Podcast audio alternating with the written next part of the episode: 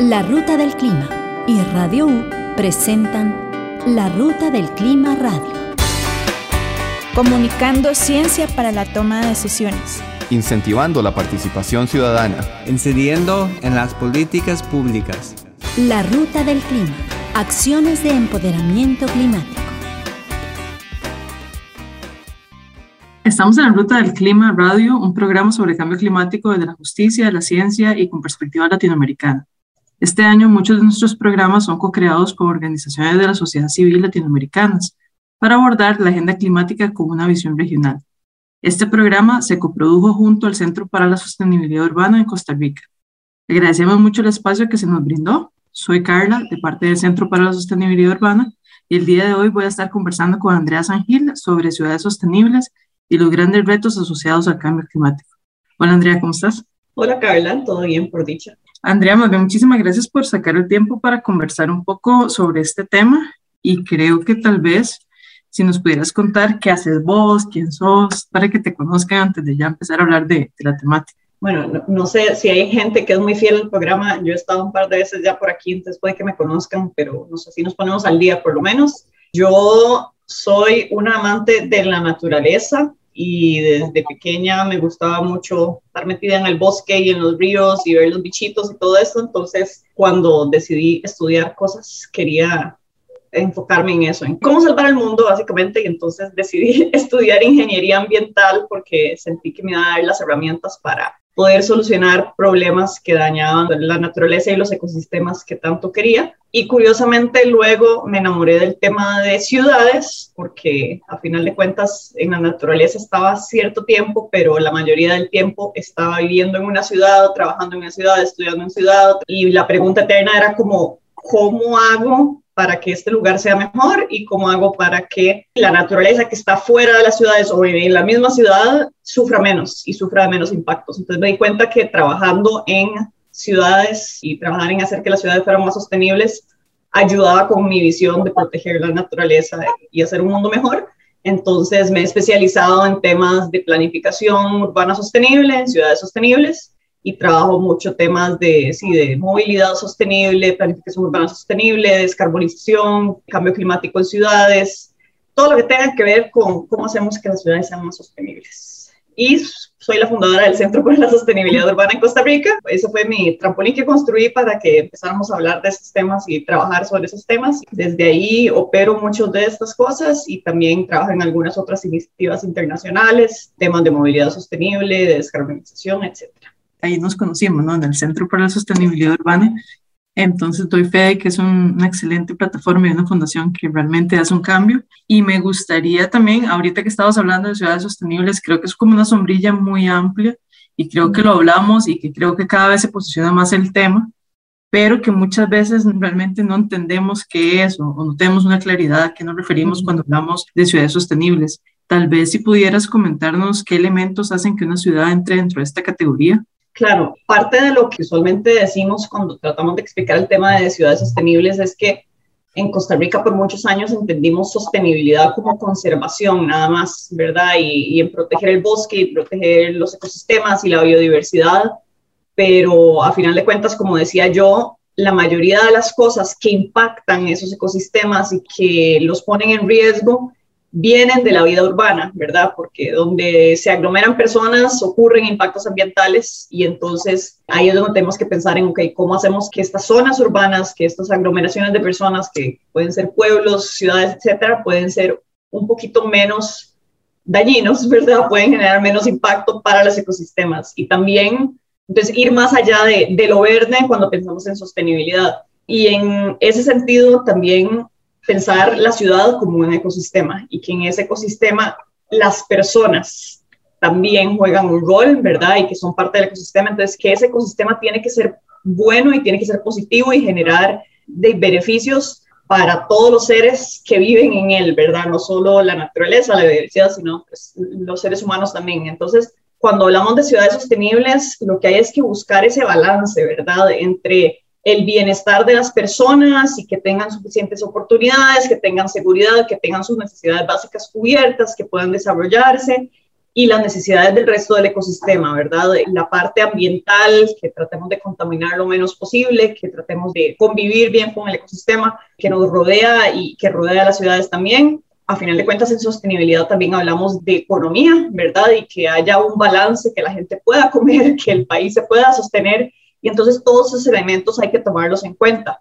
cuando se habla de ciudades sostenibles, por dicha, ahora ya hay como un marco de referencia internacional que nos ayuda como a ubicarnos en, ok, por dónde empezar, ¿verdad? Y en qué elementos tenemos que trabajar. Que este marco, el que utilizamos es el Objetivo de Desarrollo Sostenible 11, que el número 11, de los Objetivos de Desarrollo Sostenible de las Naciones Unidas, de la Agenda 2030, y este establece metas para diferentes campos que nos ayuda como a ver las tiritas de esa sombrilla que es las ciudades sostenibles. Y, por ejemplo, habla de temas de vivienda y de servicios básicos adecuados, seguros, asequibles en las ciudades. Habla de que haya un sistema de transporte público también seguro, asequible, accesible, sostenible, bajo emisiones, etcétera se habla de que la urbanización y, la manera en que crecen las ciudades sea planificada, que se haga de manera participativa, por ejemplo, que haya mecanismos de participación ciudadana, se habla de que hayan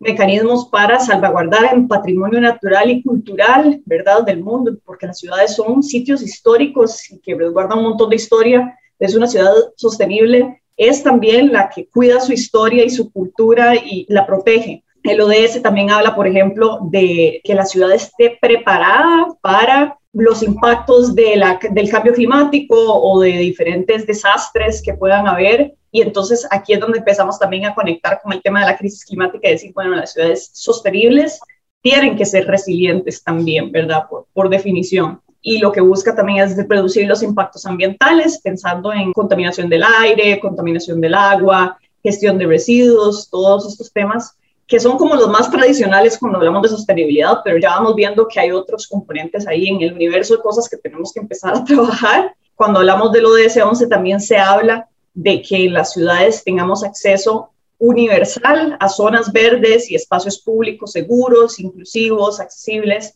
Entonces aquí ya hablamos de quién tiene acceso a estos espacios, cómo podemos hacer que estén en diferentes lugares de la ciudad, qué tipo de especies usamos para que estén en los espacios verdes, etcétera, y cómo logramos que sean espacios de calidad, no solo que estén ahí abandonados, sino que sean espacios que brinden calidad de vida para las personas y a todas las personas. Y también se habla, por ejemplo, de planificación urbana, de que hayan mecanismos para planificar la ciudad a largo plazo, de que hayan políticas y planes para hacer uso eficiente de los recursos, mitigación al cambio climático, adaptación al cambio climático y finalmente que hayan medidas para que las ciudades que tienen menos recursos o tienen más vulnerabilidad tengan mecanismos para apoyarles, porque eso es parte del espíritu también de los ODS, que es no dejar a nadie atrás. Entonces estamos súper conscientes que hay ciudades que tienen muchos recursos, que están súper desarrolladas, y entonces el ODS dice, bueno, entonces proporcionemos apoyo a los países que menos recursos tienen, a las ciudades que están un poquito más atrasadas,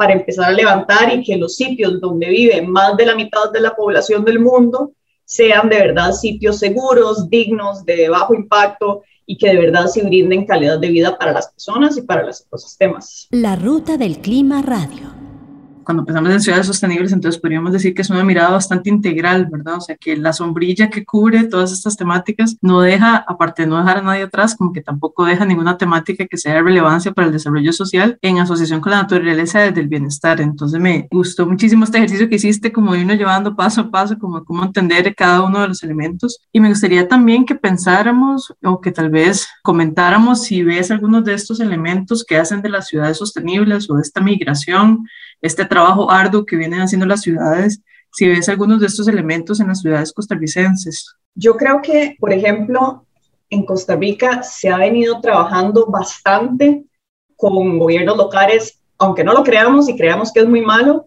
el tema de gestión de residuos. Este es un tema que en muchísimos gobiernos locales de Costa Rica se viene invirtiendo, se viene pues capacitando, se, viene educando a la población, ¿verdad? En cómo lograr que gestionemos mejor nuestros residuos. Hace ya varios años se aprobó una ley que decía, bueno, los gobiernos locales son los que tienen que trabajar esto.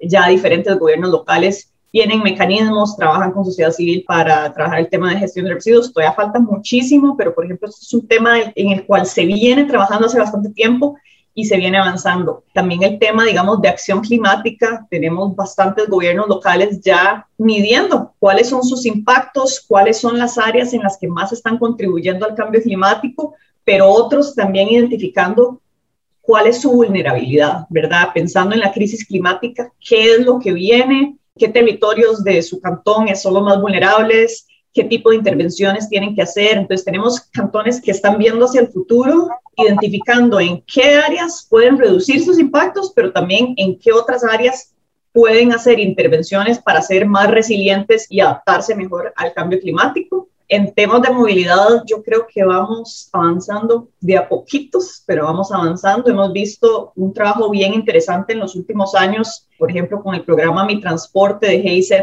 eh, que se viene trabajando con gobiernos locales para potenciar la movilidad sostenible, la movilidad activa. Ya diferentes gobiernos locales están diseñando ciclovías, están mejorando la red de aceras, han habido reformas recientes también a nivel de leyes y reglamentos que ya empieza a facilitarse la asignación de recursos para invertir en infraestructura, digamos, para aceras y para ciclovías que antes no existían. Entonces, muchas de las mejoras que han habido han sido a nivel, digamos, regulatoria y de política, que siempre es el primer paso para luego avanzar a asignar presupuesto e implementar. Entonces, a veces nos sentimos como, ay, no se está avanzando nada, pero en realidad es que primero hay que avanzar en papel y luego hay que avanzar en la práctica, porque a veces querés avanzar en la práctica y el papel no te deja, ¿verdad? Entonces, a veces hay que empezar por ahí. Pero sí, si uno se pone como a ver con lupa en cada uno de los componentes, hay avances puntuales pero sí se requiere, digamos, un trabajo muy arduo de apoyar a los gobiernos locales que usualmente trabajan muy con las uñas, ¿verdad?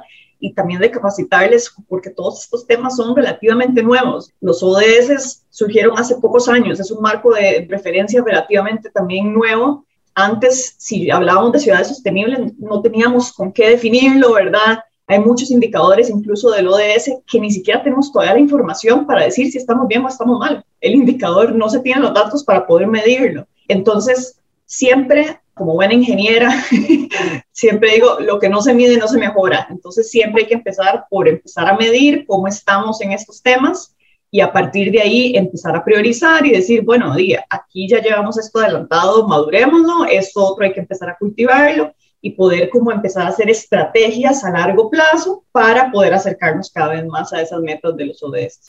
El proceso que vos acabas de explicarnos creo que es muy útil también para que vayamos entendiendo porque a veces no, no vemos, o sea, no estamos viendo a veces algunas acciones que nos gustaría ver, pero que se están moviendo, ¿verdad? A un ritmo que es el que usualmente se mueven las, las cosas. Entonces, vamos, dentro de unos minutos vamos a regresar y vamos ya a hablar propiamente de ciudades y cambio climático, cuál es el vínculo que existe entre estas dos temáticas y ya regresamos. Estás escuchando La Ruta del Clima Radio. Si sentís preocupación por el cambio climático, desplazarte a pie, en bus o en bicicleta son acciones que te permiten reducir tu huella de carbono. La Ruta del Clima. Acciones de empoderamiento climático.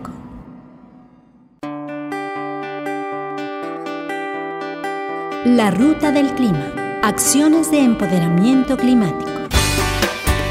Búscanos como larutadelclima.org. Estás escuchando La Ruta del Clima Radio. Por una nueva gobernanza climática. Comunicando ciencia para la toma de decisiones. Generando conciencia para las transformaciones necesarias. La Ruta del Clima Acciones de empoderamiento climático. En esta ocasión tenemos a Andrea Sangil y estamos hablando de ciudades sostenibles y un poco lo que hicimos en el bloque 1 fue conversar sobre qué elementos hace que sean las ciudades sostenibles y hablamos un poco sobre la realidad nacional de Costa Rica y ahora me gustaría tal vez preguntarle a Andrea qué nexo sí existe entre ciudades y cambio climático, porque nos mencionaste que dentro del ODS 11 sí se consideran ciertos aspectos, ¿verdad?, de resiliencia al cambio climático, pero tal vez cuál es este vínculo más claro o evidente que existe entre ciudades y cambio climático. El vínculo entre cambio climático y ciudades en realidad es bastante claro si nos ponemos como a ver la, la, información y los flujos de dónde vienen las emisiones. Básicamente lo que hay que pensar es que donde hay ciudades hay gente y donde hay gente hay emisiones, ¿verdad? Y más del 60% de las emisiones del mundo se generan en las ciudades. ¿Y entonces de dónde vienen estas emisiones? Bueno, de quema de combustibles fósiles mientras nos movemos, ¿verdad? De punto A a punto B, porque usamos una moto o vamos en un bus de diésel o vamos en un carro, etcétera. Eh, las emisiones también vienen de la cáscara de banano que botamos y se fue al relleno sanitario y se pudrió. Las emisiones también vienen de la chapia del parque y el zacate que quedó, que también se pudrió de metano. Las emisiones vienen de la cocina de gas que usé para hacerme el huevo frito del desayuno hoy. Entonces, todas nuestras actividades y porque muchas de ellas vienen, digamos, o usan combustibles fósiles para operar, generan emisiones. Y entonces ahí es donde cuando pensamos en cómo descarbonizamos una ciudad y cómo tratamos de reducir las emisiones, hay que pensar muy sistémicamente y analizar muy bien qué tipo de actividades ocurren en una ciudad y qué resultados tienen, traducirlo a emisiones. Entonces, cuando se hacen, digamos, métricas de emisiones, es muy interesante ver cómo ya se van viendo como patrones. Usualmente el transporte es la mayor fuente de emisiones en las ciudades y es porque casi que todo nuestro transporte funciona con gasolina o diésel, a veces con gas LP, ¿verdad? Y todos estos son combustibles fósiles que generan gases de efecto invernadero. En Costa Rica, de hecho, el 54% de las emisiones del país vienen del sector transporte. Entonces, si queremos hablar de que Costa Rica se descarbonice, el rol de las ciudades y cómo nos movemos en ellas es absolutamente clave en el mundo el 14% de las emisiones vienen del sector transporte y la mayoría de eso es transporte terrestre que conecta, ¿verdad? Bienes, servicios y personas entre ciudades. También consumimos materiales, construimos edificios, consumimos electricidad, que en la mayoría de las ciudades del mundo no viene de fuentes renovables como en Costa Rica.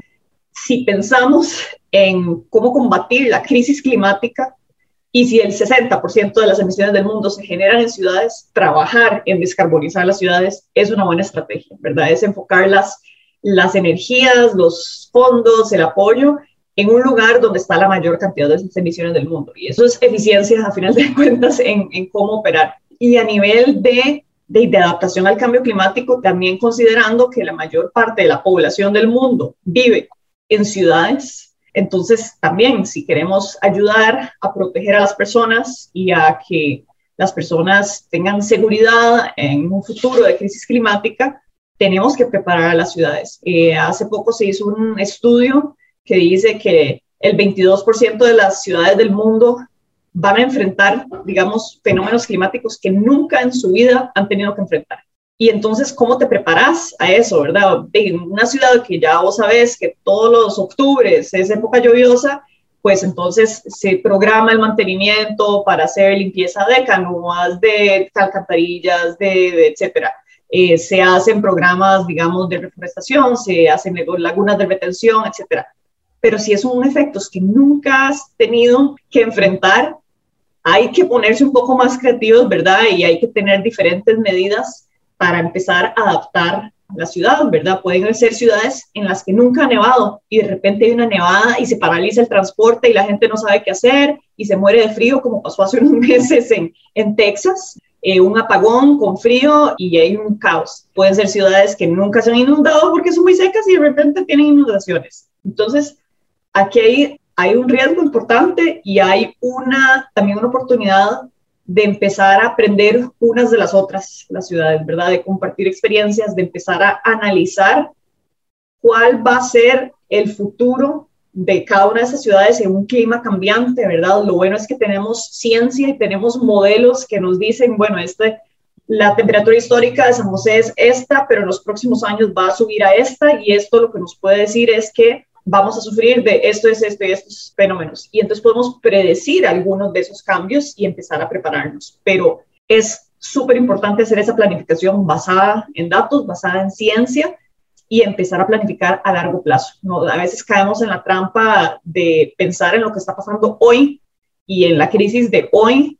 No nos preparamos para la crisis de dentro de 5 o 10 años eh, y eso es lo que puede hacer es que nos profundice los impactos de esa crisis y es como el legítimo, lo barato sale caro. A veces no queremos invertir en algo porque no me está afectando ahorita, pero me va a salir mucho más caro y también eso se le llama también a veces costo-oportunidad, ¿verdad? Nos va a salir más caro lidiar con el problema en 10 años que lidiar con el problema hoy. La acción preventiva es, es indispensable.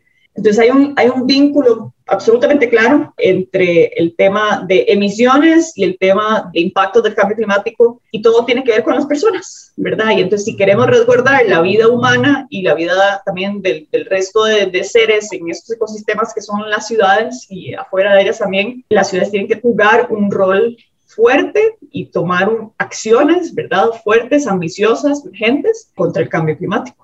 Muchísimas gracias, Andrea. Yo creo que con esta, esta respuesta que nos acabas de dar, yo creo que contesta mi, mi, otra pregunta, que era justamente esto, como qué elementos son claves para la adaptación y mitigación de las ciudades ante estos escenarios. Pero creo que acabamos de conversar como de acciones basadas en información, de preparación y compartir saberes entre ciudades, que lo que viene definitivamente es retador y nos va a sorprender en, en, múltiples escenarios, ¿verdad? Entonces, no sé si hay alguna, algún otro aspecto que quisieras recalcar en, en relación a estos. Sí, lo, lo, único que me gustaría rescatar es que también ahorita hay una tendencia y un concepto muy interesante y que creo que es aún mejor que el de ciudades sostenibles o ciudades resilientes, que es el de ciudades regenerativas. Y yo creo que al nivel de crisis que estamos viviendo ahorita, que es una crisis económica, política, crisis de biodiversidad, crisis climática, ¿verdad? Crisis de salud, tenemos que cambiar paradigmas. Y hasta el momento, el paradigma de ciudad ha sido una cosa expansiva, ha sido una ciudad que es voraz, ¿verdad? Que consume recursos aceleradamente y que más allá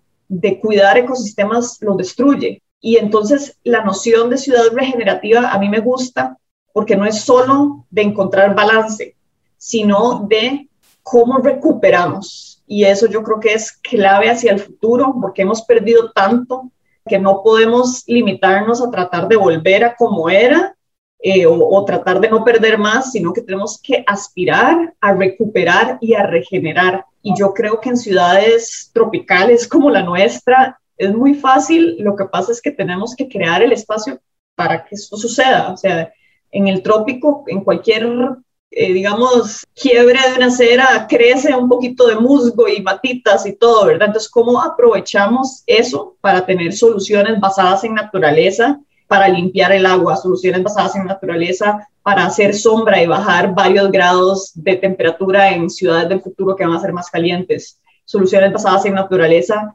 para promover la caminabilidad en la ciudad, para que la gente prefiera caminar que montarse en transporte público o en transporte privado. Y eso nos acercaría más a una ciudad regenerativa que contribuye a generar soluciones desde, desde la esencia de los ecosistemas, que es la naturaleza, y ahí entonces vamos como borrando un poco la línea entre ese mundillo verde y ese mundillo gris que en teoría eran antagonistas. Entonces pensemos en ciudades que son ecosistemas vivos y que no son solo ecosistemas de personas, sino ecosistemas de múltiples seres que entre todos y nos cuidamos y nos generamos, digamos, beneficios unos a los otros. La ruta del clima. Acciones de empoderamiento climático. Búscanos como larutadelclima.org. Muchísimas gracias, Andrea. Yo creo que, que, este episodio ha sido muy rico a nivel de, de, conversación y más bien agradecerte por sacar el tiempo compartirnos todos esos saberes que sabemos que es una sombrilla enorme y que podríamos quedarnos hablando durante horas y horas sobre esta temática, pero creo que es una buena introducción a las ciudades sostenibles y a las ciudades regenerativas y quedamos con ganas de saber más y escuchar más pero esperamos tener oportunidad de seguir conversando más adelante. Buenísimo, siempre la orden. Muchísimas gracias. También agradecerles a todos y todas ustedes por estar escuchando este episodio. Gracias a Paolo en los controles y a ustedes por habernos acompañado esta semana. Les esperamos el próximo lunes a las 8 a.m. en 101.9 Radio U para continuar con los demás programas de La Ruta del Clima y Radio U. Síguelos en Facebook, Twitter, Instagram y en las otras plataformas que más les guste y que tengan lindo lunes. Hasta luego. Hasta luego. Gracias.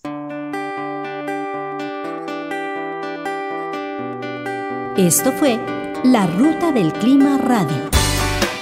Apertura hacia la información climática. Generando conciencia para las transformaciones necesarias. Promoviendo el desarrollo sostenible. Te esperamos todos los lunes a las 8 de la mañana por Radio U 101.9.